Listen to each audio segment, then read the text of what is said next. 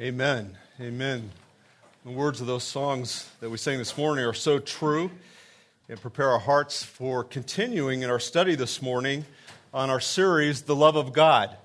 And I shared with you last week that preaching through Ephesians chapter 3 here in Cornerstone uh, a few years ago really brought to my attention what I would call an area of deficiency in my life. And I expect is often a deficiency in the life of most believers because the Apostle Paul prays in Ephesians chapter 3 this. He says in verse 14, For this reason I bow my knees before the Father, from whom every family in heaven and on earth derives its name, that he would grant you, according to the riches of his glory, to be strengthened with power through his Spirit in the inner man, so that Christ may dwell in your hearts through faith and that you being rooted and grounded in love, and here's what is the focus of Paul's prayer that we may be able to comprehend with all the saints what is the breadth and length and height and depth,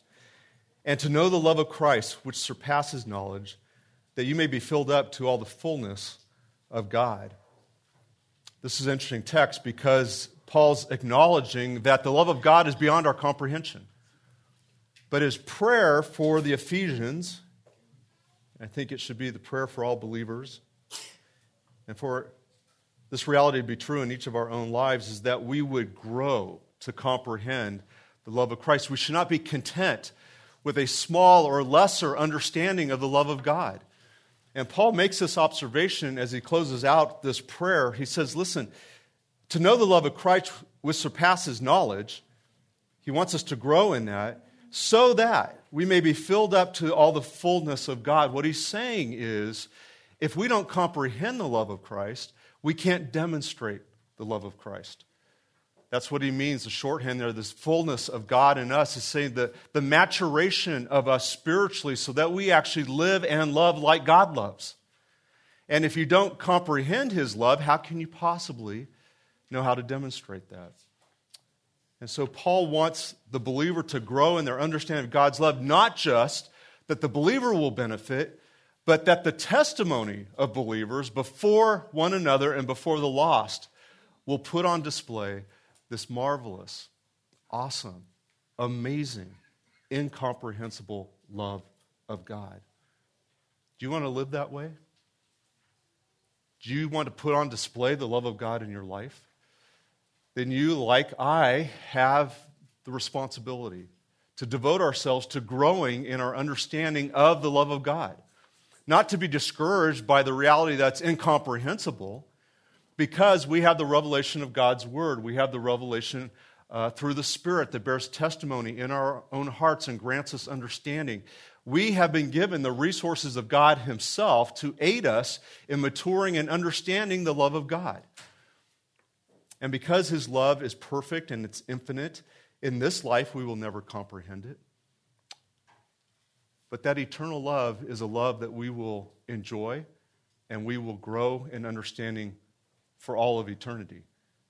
This is the trajectory of your life as a believer. This is the trajectory of my life. This is why we are characterized by those who have hope.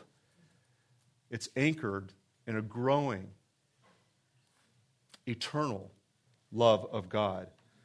Paul says the same things in Philippians chapter 1 as he commends the Philippians for their faithfulness in love and ministry and service. And he says this, and this I pray, verse 9, that your love may abound still more and more in real knowledge and all discernment.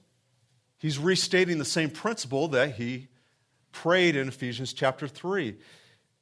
That your love may abound still more and more in real knowledge and the knowledge there is the knowledge of the love of Christ and to possess discernment about that.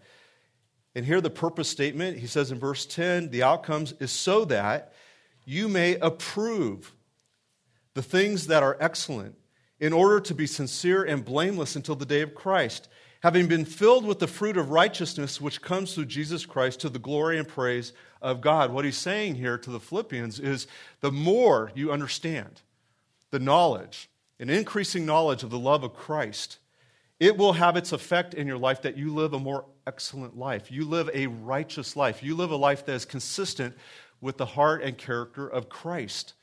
And this brings him glory. You know, we throw the phrase around a lot in our lives. Uh, you know, our great, the greatest purpose of man or, or our responsibility in all life is to bring glory to God. And we leave it there. Like it's some nebulous, undefined, generic principle.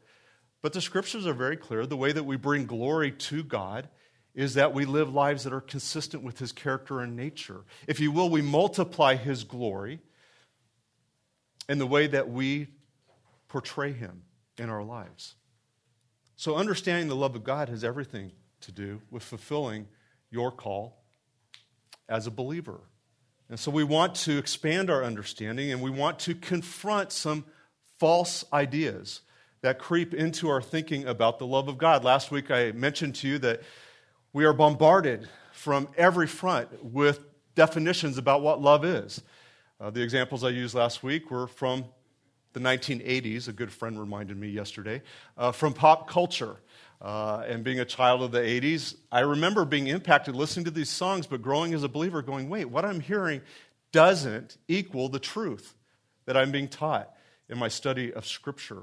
And yet, these ideas pervade our culture, they pervade the media, they pervade technology. Everywhere we look, someone is offering us a false definition of love. And to illustrate this morning, I just went in, like you can, and I Googled, What is love? And one of the very first hits I got was this video I want you to watch. So, Rusty, show this video.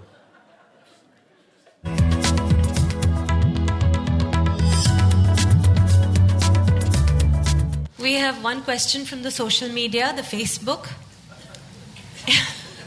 Amit Madan wants to know In this materialistic age, the real feeling of love is disappearing from our life. Most of the love we receive from others and express to others is superficial. How can we reinforce the real feeling of love in our own life and in others? Forget about others. If you, if you learn to be loving by your own nature, not because of somebody else or something else. I know the question is coming from Facebook. There's an enormous possibility. you can even love those people who don't even exist. So I'm saying it's a tremendous possibility. So, if you just become love, not love somebody, then you will know the nature of love. If you love somebody, it's a fickle happening because no human being will happen hundred percent the way you want them. Every human being on this planet is going to disappoint you, believe me. Not because they'll do something wrong, because nobody can fulfill the unrealistic expectation you have of them. It's simply not possible. Have you been able to fulfill anybody's expectation, I'm asking you, entirely? Uh, partially, but never entirely, isn't it? So nobody else will be able to do it. Unless you're still such a hopeless romantic, you're still waiting. That ideal person is going to come from somewhere. No, believe me, whoever comes. I want you to know the ideal people whom you worship. When Krishna was there, his wives complained. All right? so there is no hope for us. yes, please remember this.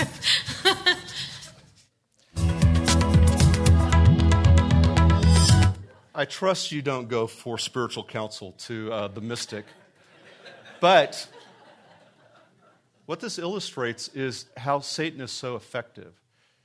You can take a observable reality, an unbeliever can do that. And what does this mystic say? No one's ever going to love you perfectly. But he started off with his conclusion. What was it?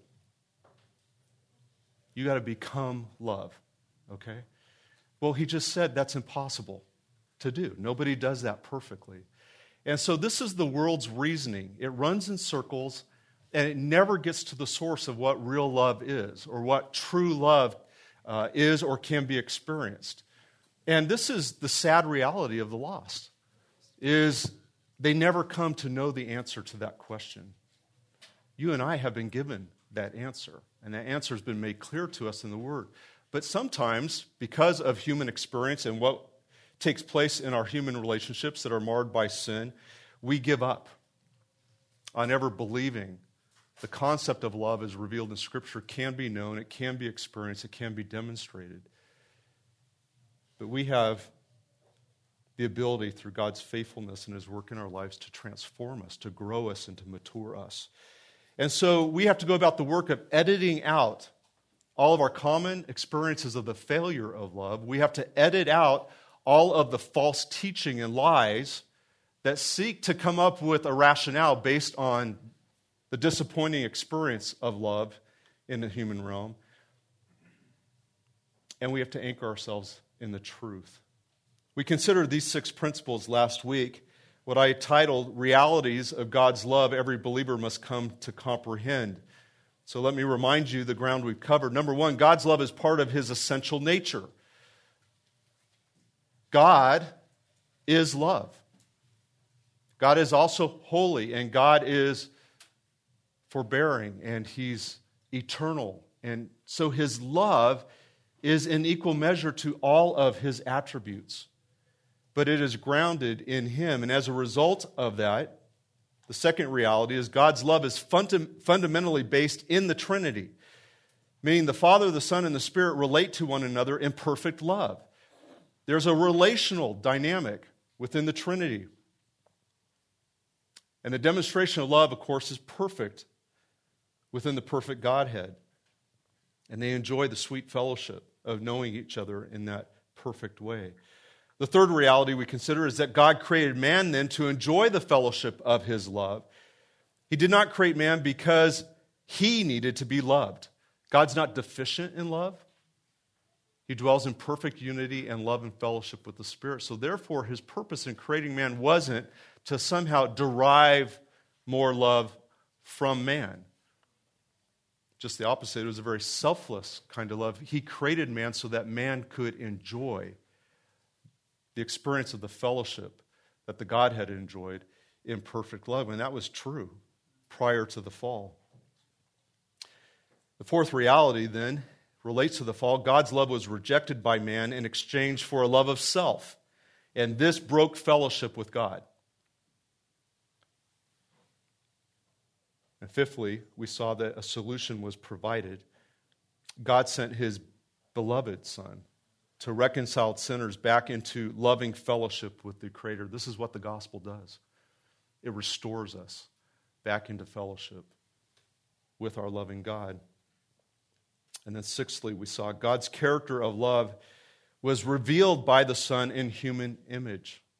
We saw that we were created in the image of God, meaning we had the capacity to reflect His love in the context of relationship.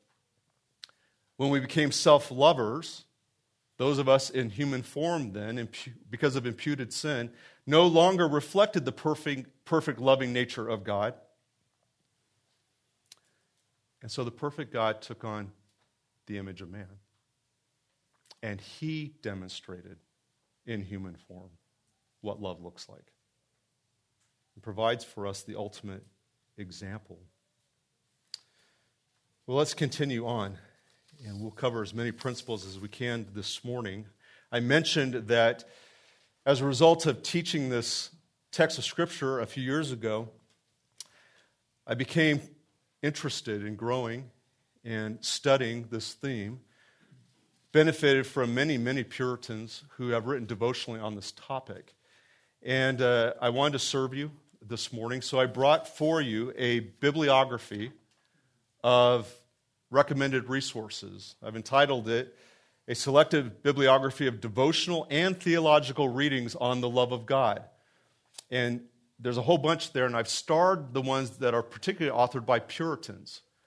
And if you want to join me in this journey and you would like to begin to, to read devotionally and theologically on this topic, hopefully this bibliography will give you a direction to begin in. Um, there's copies of this. There's a stack on the back table for those who are leaving out that back door, and there's a stack over uh, by the welcome table here. So you can get your hands on that. And uh, for some reason you can't get a copy of it, come see me, and I'll, I'll make sure you do get one by way of email. And so, we want to continue our study then on the realities of God's love every believer must come to comprehend. And in order of these six principles, the seventh reality that we want to look at this morning is God's love is not like man's love. Therefore, it cannot be understood apart from revelation of Christ and his word.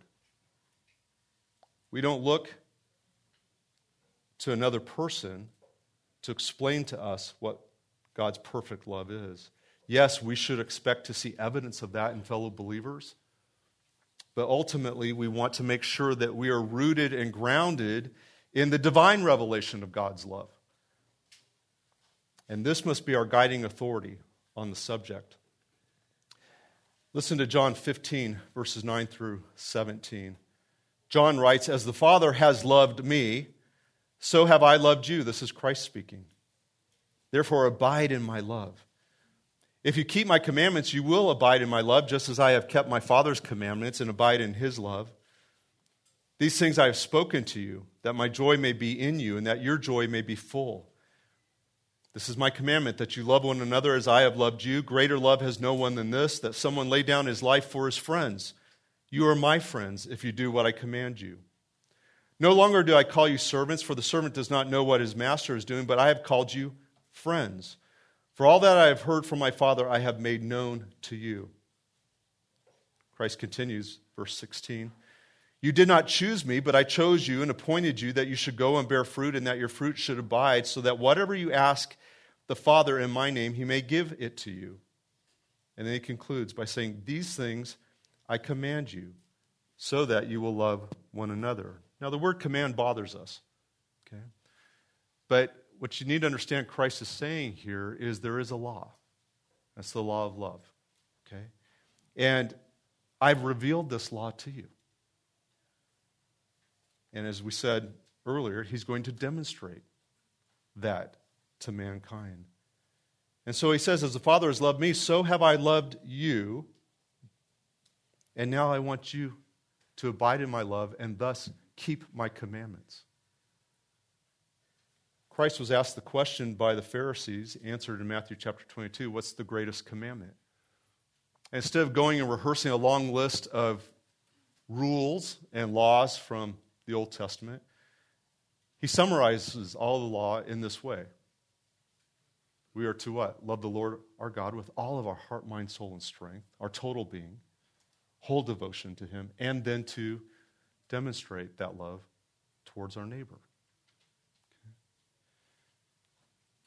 The principle is this the more you come to understand the law of love, that's rooted in the character of God and demonstrated by Christ, this becomes your standard. Not human efforts to define love, to demonstrate love. It's the love of God demonstrated both through Christ and then in His Word. And so we have an objective standard. Now, again, this is important because we have to ask ourselves what really has informed our thinking and understanding of love. And we're grateful that God's given us his divine revelation that is the authority on the issue. So we have something to measure our understanding of love against. We're not just left to derive or consider or fabricate or guess. It's very clear. And so, God's love is not like man's love, so it cannot be understood apart from the revelation of Christ and his word. Reality number eight is God's love is effectual. E F F E C T U A L. Effectual. And it results in an effectual grace and eternal fellowship. It's not a word you probably use too often, but theologians have used this word effectual often. And they refer to God's call to the gospel as both being a general call and an effectual call. And effectual, the word effectual means it, was, it will be certain by way of a guaranteed outcome. If this is true, this is the assured outcome. It will take full effect. And that's how we use the word effectual. So God's love is effectual, resulting in effectual grace and eternal fellowship. Listen to what John writes in 1 John 4 17. By this is love perfected or completed with us so that we may have confidence for the day of judgment, because as he is, so also are we in this world. Now, our pastor, John MacArthur, helps us in considering what's being said here by the apostle. He says the love of God, in its broadest sense, is rejected by mankind. We talked about that last week. In fact, it is universally rejected, with the exception of those who believe. And those who believe, believe because there's another kind of love which penetrates this universal rejection and saves souls in spite of their rejection. To understand this is very important in understanding the love of God. What we're dealing with is this theological principle there's a general calling, meaning that the gospel is proclaimed in this world, the invitation is extended. But it's only those who God has chosen, his elect, who are going to respond to that and have that gospel message take its full effect in their lives. So there's a general invitation to the gospel, and then there is the accomplishing of the gospel, the application of God's loving work on our behalf. Pastor John continues, he says, God in sovereign love and unique love penetrates through that universal rejection, that general rejection, to forgive and save some sinners in spite of their rejection. It's not because they reject less than others. It's not because they deserve salvation more than others but purely on the basis of his own will and his own desire and his own sovereign love, he determines to penetrate that universal rejection and rescue those upon whom he decides to set his saving love. This is another kind of love. This is a different kind of love. It's different in degree and it's different in extent. This is the love that he set upon you and I if we are children of God. And so God's love takes full effect in our life. John, the apostle, again, back in his uh, gospel in John 13, verse 1, takes us to that occasion of a few days before Christ's crucifixion. And we read in verse 1, it says, Now before the feast of the Passover, when Jesus knew that his hour had come to depart out of the world to the Father, having loved his own who were in the world, he loved them, and listen to this, to the end. He loved them to the end. It was a love that was placed on them, yes, in present time, but it was a love that was going to extend and be completed to the very end And so our pastor writes this He says, What kind of love is it with which God loves his own? It is this kind. He loved his own who were in the world. He loved them eis telos. What does that mean? Eis telos means to the end. What does that mean? John answers completely. We would say in the vernacular, to the max, perfectly, fully, comprehensively. Or we might say in King James English, he loved them to the other, uttermost. The point is, he loved them to the absolute end of his capacity to love, which what? Has no end. This is the effectual love of God. And it will result in eternal fellowship with God. Aren't you thankful? It's a sure thing, it's a done deal, it's a completed work. Why is this important to understand? Because some of us still see love through a human lens and we experience and understand it as conditional. But God's love is not conditional, it's a covenant love. And once that covenant has been made, it will never be breached, it will never be broken, and you can rest in it. Reality number nine God's love is better comprehended when man, when man best comprehends his true sinfulness.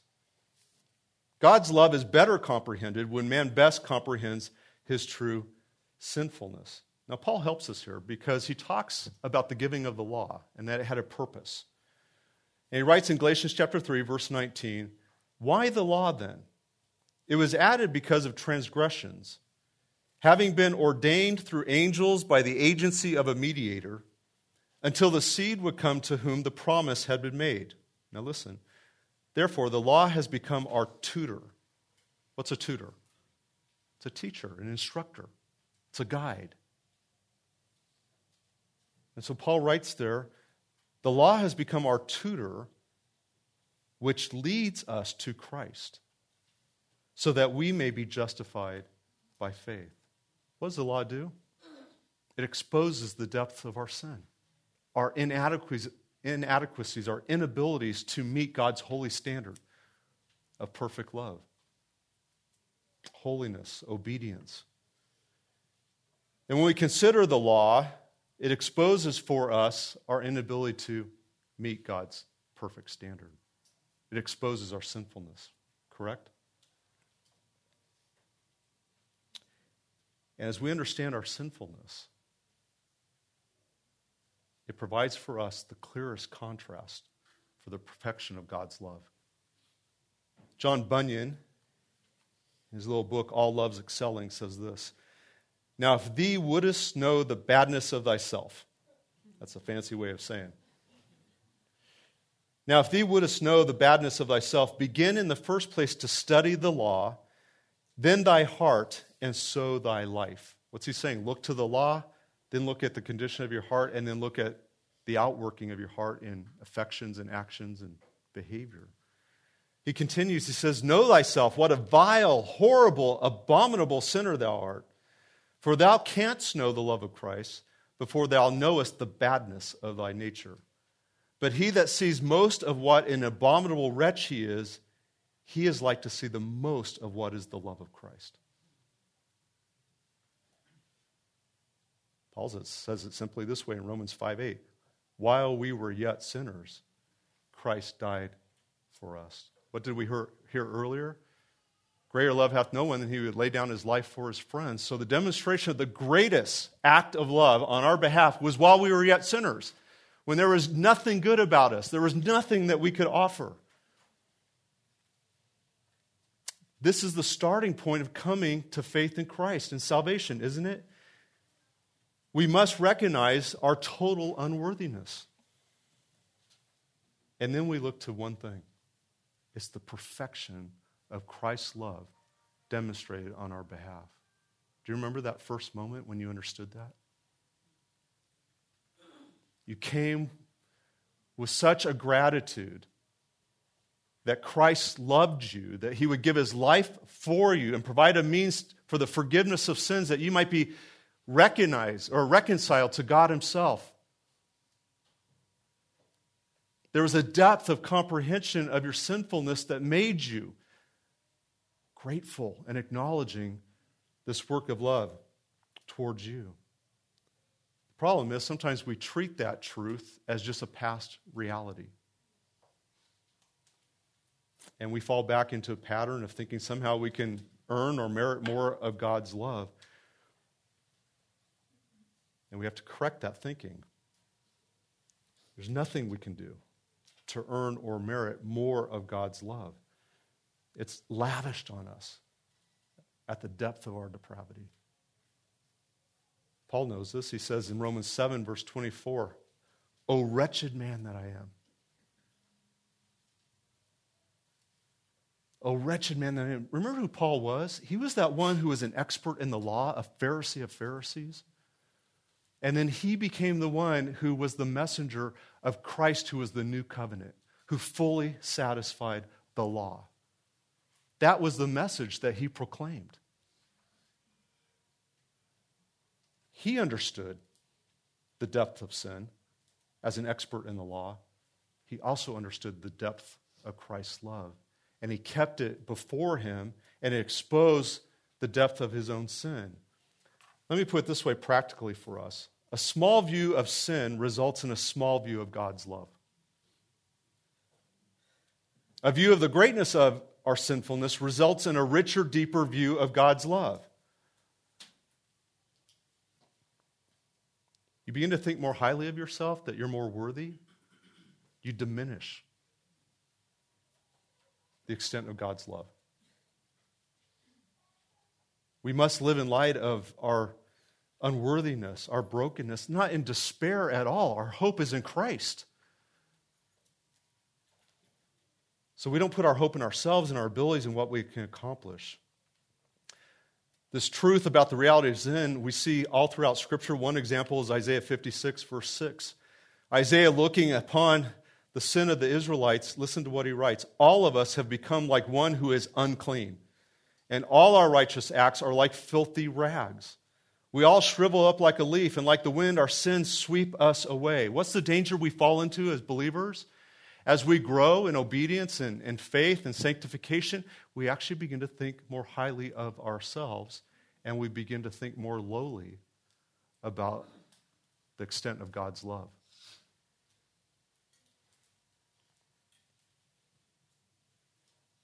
By way of practical application, as we think about this, I want to encourage you when you sin, don't then try to prove to God that you are less sinful receive his forgiveness for what it is. It's undeserved. And welcome that and praise him for that. Often, though, what we do is we try to win back God's love by showing him that we're more despairing over our sin and we're going to work harder and we're going to pray harder to overcome. And we punish ourselves and sometimes we even distance ourselves from God because we say we're unworthy and we want to show Him that we understand that. Yes, we must pursue genuine repentance, but never fail to recognize that the more aware you are of your sinfulness, the more you can and must recognize that God love is even greater. So when you sin, let it be the occasion that you contemplate the depth of God's love and praise Him for it and rest in it. And let that become your heart and motivation to obey, not to try to convince God that you deserve His forgiveness for what you've done. We didn't start our Christian walk that way. We must not continue our Christian walk in that way. Reality number 10 God's love, when misunderstood, results in false gospels and man centered, merit based religion. God's love, when understood, results in false gospels and man centered, merit based religion. This is why we can't preach an easy believism. Jesus loves you, doesn't want you to go to hell. Just pray the prayer. We must preach the law. And we must help people recognize that they fall short of the law. And it's only by His grace that we can come to Him. We have to see that there's no ability on our part to earn or merit any measure of God's love. And to the extent we take credit for our righteousness, what do we do? We rob God of the glory that He alone deserves. That's the beauty of this truth of God's love and our inability to merit his forgiveness and grace. He gets the glory. Sometimes we preach such a simplistic gospel because we're afraid to what? To offend people. We want to put everything on the lowest shelf so they can just kind of come in without being offended. And this is a great mistake because it leaves the lost individual thinking they are worthy of God's love. And therefore, we leave them with a lessened understanding of the magnitude of His love for them. Again, small view of love, or small view of sin, small view of God's love. And so we have to be thoughtful when we preach the gospel. By the way, we don't need to be offensive in our presentation of the gospel. The truth will offend. And that offense is essential to lead to conviction and faith. If somebody's not offended, they don't understand the gospel. Have you benefited them by making it easier for them to just pray a prayer and claim to be a follower of Christ? No, you have not truly served them. Think about Christ's bold confrontation of the Pharisees. We see this in Matthew chapter 23 in verses 27 through 28. These were the most pietistic, right? Religious people. They built an entire system on this principle that somehow they could merit God's love. Christ says, Woe to you, scribes and Pharisees, hypocrites, is what he pronounces them. For you are like whitewashed tombs, which outwardly appear beautiful, but within are full of dead people's bones and all uncleanness. In the same way, on the outside you appear to be righteous, but on the inside you are full of hypocrisy and wickedness. He draws the same comparison in Matthew chapter 6, the Sermon on the Mount, where he begins to look at a Pharisee and the publican right? One is the religious elite, the other is the despised sinner. And Christ, specifically in verses 1 through 18, gives three examples of the contrast between one who understands the love of God and one who thinks he can merit the love of God. He uses these three examples. He says of the Pharisee, when he goes to give to the needy, he does it publicly. But the publican, the sinner who understands the love of God, he's not seeking man's acclaim. He's not seeking any kind of credit for what he's doing. And so he gives privately, or even the right hand doesn't know what the left hand does. Speaking of, of you do it in secret, humbly. You're not looking for anything. You're giving out of an understanding of how God has loved you. He talks about when they pray, one prays publicly, right? and one prays in his closet privately in brokenness. He says one, when they fast, puts on display, and the other fasts in secret. He's drawing a contrast between the true believer and the one who thinks that he can come to faith through his own merit and efforts. He goes on in the Sermon on the Mount in chapter 7 to talk about these distinctions. He says there's two paths. There's a broad path, and everybody on the broad path are those who are attempting to enter heaven by what? Their own religious effort. Then he goes on to say there are two trees. And the bad tree, or the tree that produces bad fruit, is those who say to Christ, Look at what we did in your name. And then he uses this example there's two houses one built on the rock of Christ, and one built on the sand. And he says of the one that's built on the foundation of sand, this will not stand in the judgment. And then Christ explains that there will be those who stand before the judgment who profess Christ, but he will say, Depart from me, for I never knew you. And when you think about the world's religious systems, where you talk to the person on the street who's a humanist, their answer to how to get to heaven or to know God is always going to come back to some merit based, works oriented solution.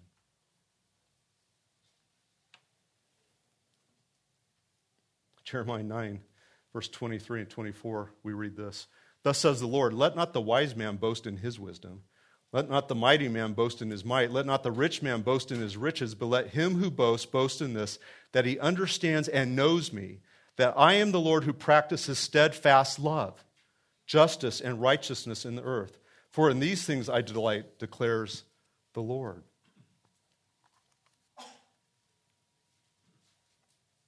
Reality number 11. And I love this. This has been one of the most helpful and yet convicting realities in my own life. Reality number 11 God's love is a pursuing initiating love. God's love is a pursuing, initiating love. It moves towards us. And it's interesting, the world's religions represent man as on a quest or seeking after God. Don't we hear that all the time? Matter of fact, there's a whole movement in the evangelical church in the last 20 years called the seeker sensitive movement. And it borrows that language, this idea that, that somehow man is seeking after God. But this is not consistent with the testimony of Scripture. Instead, we see that God is the initiator and man is the one who hides himself from God. 1 John 4, verse 18, we saw last week. We love him because he first loved us. Who's the initiator? God. John goes on, not he loves us because we loved him. So we got to get this right. This is critical. And when we look at the account of the fall, and understand that the fall, because of self love, violated and broke, it, broke fellowship with God. we need to consider what the response of God was and the response of man was.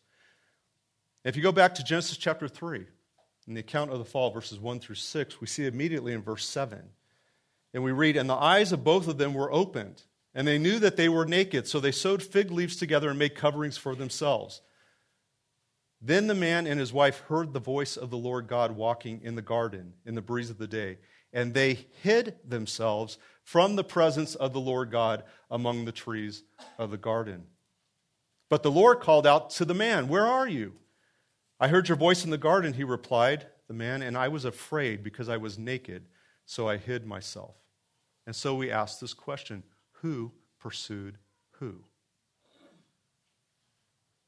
See, unregenerate man is not a seeker after God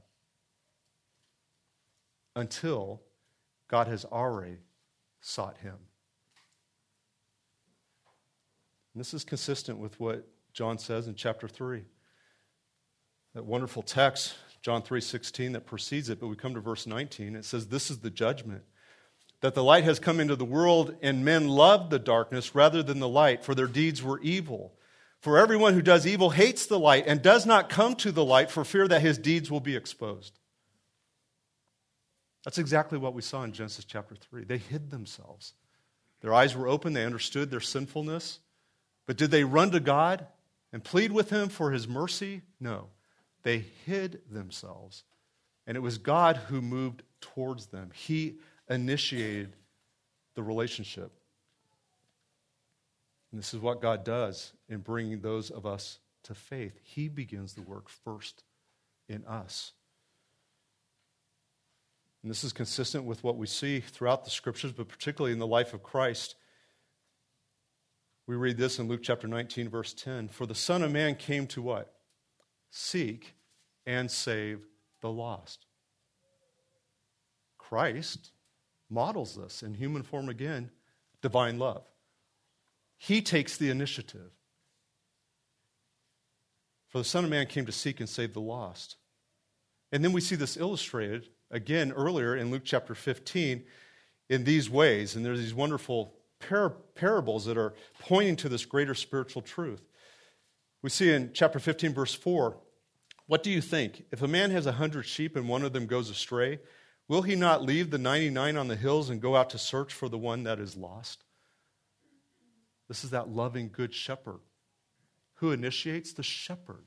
Does a sheep have the ability to find his way home? No.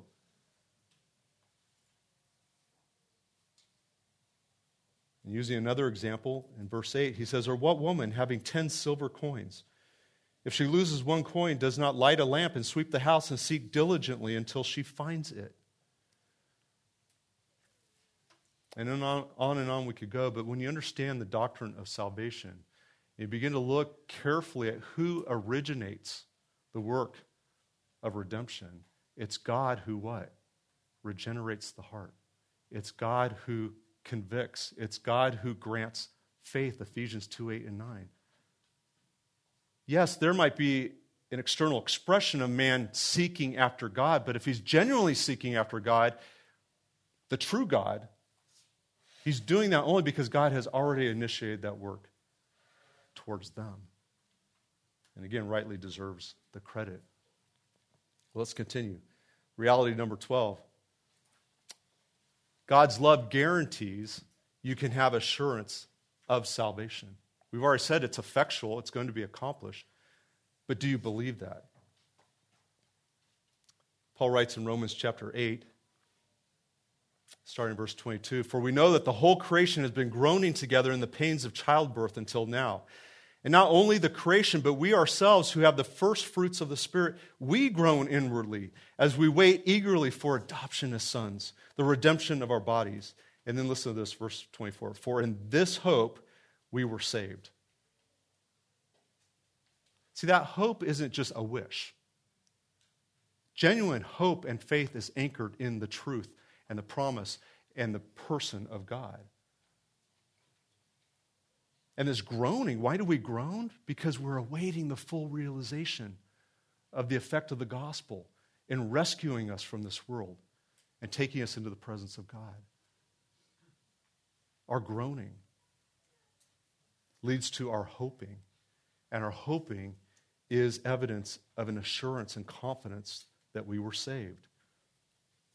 Paul goes on to make the point in helping us understand that nothing can separate us from the love of God. It's a sure thing. We read this in verse 31. What then shall we say to these things? If God is for us, who can be against us? He who did not spare his own son, but gave him up for us all, how will he not also with him graciously give us all things? It's impossible. Who shall bring any charge against God's elect? It is God who justifies. Who is to condemn? Christ Jesus is the one who died, more than that, who was raised, who is at the right hand of God, who indeed is interceding for us. What's he saying here? Listen, if God began the work of salvation, he's going to complete the work of salvation. Oh, yeah, people will accuse you of being imperfect, of being sinful, and they're right. We're not complete yet. But don't let that cause you to doubt. Look back to Christ. If he is who he says he is, it's his power who's going to complete this work. It's not yours. So don't let your struggle with sin become cause for doubting the assurance of your salvation when there's a genuineness a genuineness to your growing affection for Christ and your dependence upon Him. If you put your confidence in your own ability, of course that's going to lead to doubt. Put your confidence in Christ. Now, Paul goes on. This is rich. He says, Who shall separate us from the love of Christ? Verse 35. Shall tribulation or distress or persecution or famine or nakedness or danger or sword? As it is written, For your sakes we are being killed all the day long. We are regarded as sheep to be slaughtered. No, in all these things we are more than, what's the word? Conquerors. We are victors. And it's a promised victory. We are more than conquerors. And then note the context through him who loved us. Where's his confidence based? In the love of Christ. For I am sure that neither death, nor life, nor angels, nor rulers, nor things present, nor things to come, nor powers, nor height, nor depth, nor anything else in all creation will be able to separate us from the love of God in Christ Jesus our Lord. Amen, and amen, and amen. He knows you're a sinner. That's why he saved you. Okay? Don't put your confidence in you and your performance. Put your confidence in the completed work of Christ. He's revealed that to you. And therefore, nothing is going to separate you from the love of Christ. All right, reality number 13. I'm sorry, yeah, 13. We're moving. Okay. God's love is the motive for obedience. Now, this is important too. We've alluded to it, but let's just be explicit here. God's love is the motive for our obedience.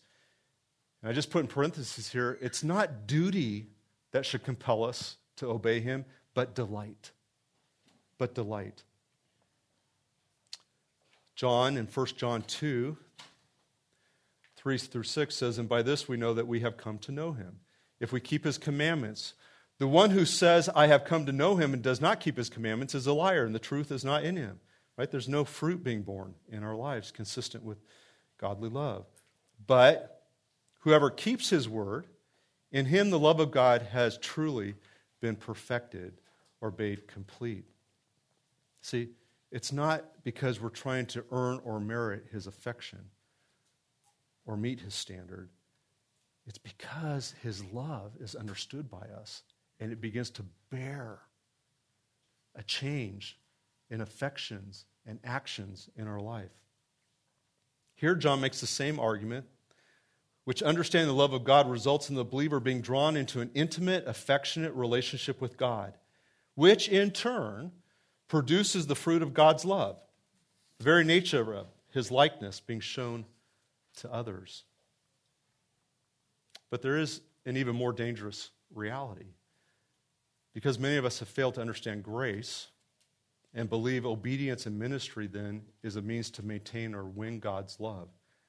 We fall into this pattern of duty that produces guilt, that leads to despair, and doubt. In many ways, we have to preach the gospel to ourselves every day, don't we? And in doing so, we remind ourselves that we, can earn, we cannot earn or merit God's favor, that His grace is abundant towards us, and it corrects a false understanding that somehow we can work harder to gain more of His favor. And when you don't understand God's love, you're left to serve God in order to win His affections. See, there's a fear love continuum that measures our spiritual maturity. Think about just uh, a young child who's only concerned with their own selves and their fear of consequences, which is often in the form of discipline from a parent, must be used to govern their behavior. Isn't that true? We find ourselves threatening our children, don't we? A lot. If you don't stop doing that, if you continue to do that, this is going to be the consequence. Why? Because they're immature. And they're so self loving, so self focused, that the fear of the consequence is what becomes the motivation for them in their immaturity. But as the child matures to understand their parents' love for them, and even their instructions are for their benefit, they begin to respond less to fear of consequences and discipline and choose to obey out of a love and respect for their parents. Ultimately, discipline should cease to be a motivation for doing what is right because the child grows to obey because they learn not only how much their parents love them, but that their parents' standards are for their best interest. And so it is with God. This is the growing understanding of love in the believer's life, and it breaks through the fear, discipline, duty, legalism paradigm. If you're just still living your Christian life after 10, 15, 20, 25 years, and your primary motivation is just fear of the consequences of God's discipline in your life, you're falling far short of maturing in your understanding of God's love for you that frees you from that, like a young child, to begin to know God and motivate your obedience out of an affection for Him and an understanding that what He's commanded us to do is in our best interest.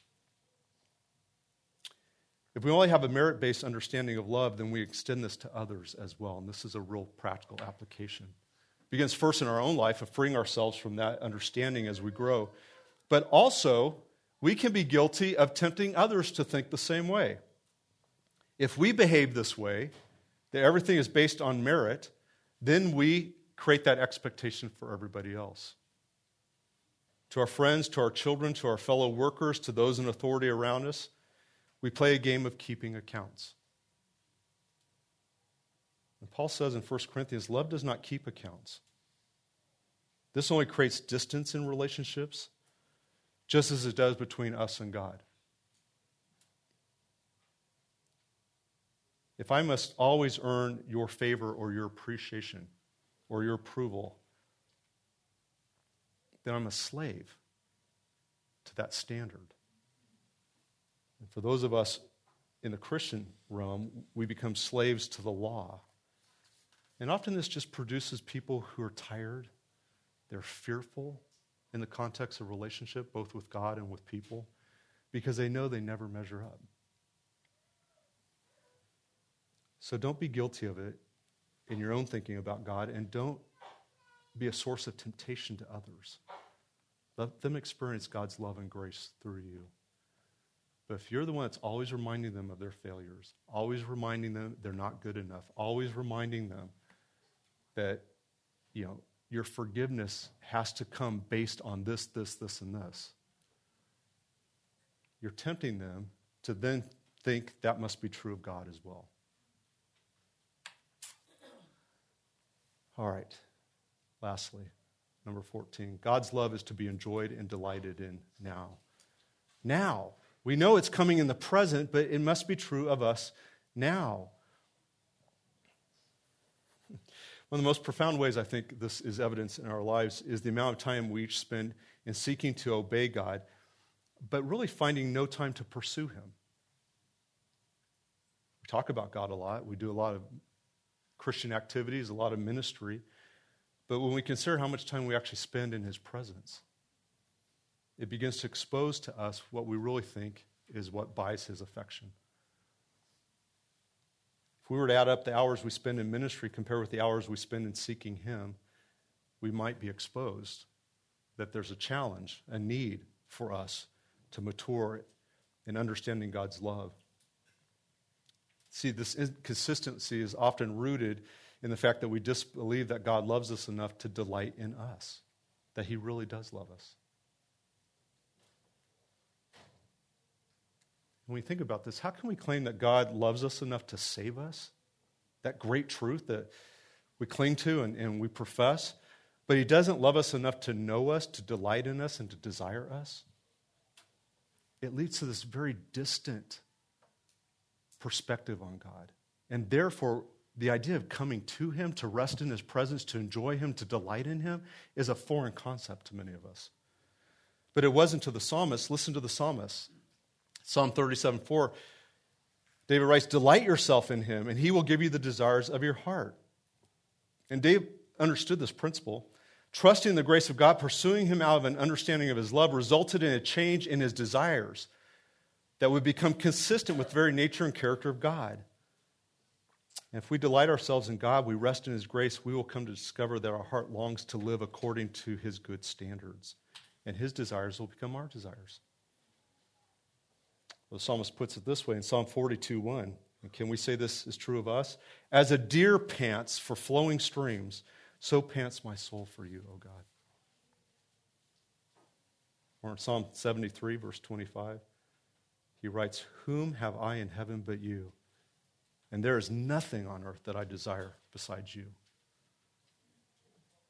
And one more statement he makes in Psalm 27 4. One thing have I asked of the Lord, that I will seek after that I may dwell in the house of the Lord all the days of my life, to gaze upon the beauty of the Lord and to inquire in his temple. See, if God loved us enough to save us, he loves us enough to delight in us. And our greatest delight and joy can be found in him. Well, there's much more the scriptures have to say about the love of God, but I hope these realities that we've talked about today benefit you in thinking about the opportunity to grow in your comprehension of the love of Christ and its practical effects. Like we did last week, I'm going to invite you to just bow your heads and take a moment for meditation and reflection and listen to this wonderful little song entitled God Loves Us So.